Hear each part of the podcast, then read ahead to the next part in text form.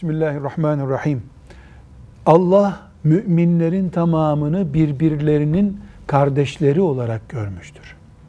Mümin olmak birbirimizin kardeşi olmak demektir. Bir de anamız babamız aynıysa çift kardeşiz demektir. Herhangi bir mümin bile bir harama bulaştıysa onun elinden tutmamız, onu haramdan kurtarmamız gerekir. Bir de anadan doğma bir kardeşimiz bir harama bulaştıysa, internetten bir rezalete girdiyse, o onu terk edinceye kadar onu bizden itici bir pozisyonla soğutmadan, o o işi bırakıncaya kadar hangi dille, hangi rica ile, hangi yöntemle onu kurtaracaksa kurtarıncaya kadar biz onun yanında olmaya devam edeceğiz. Harama düşeni itip şeytanın kucağına bırakamayız.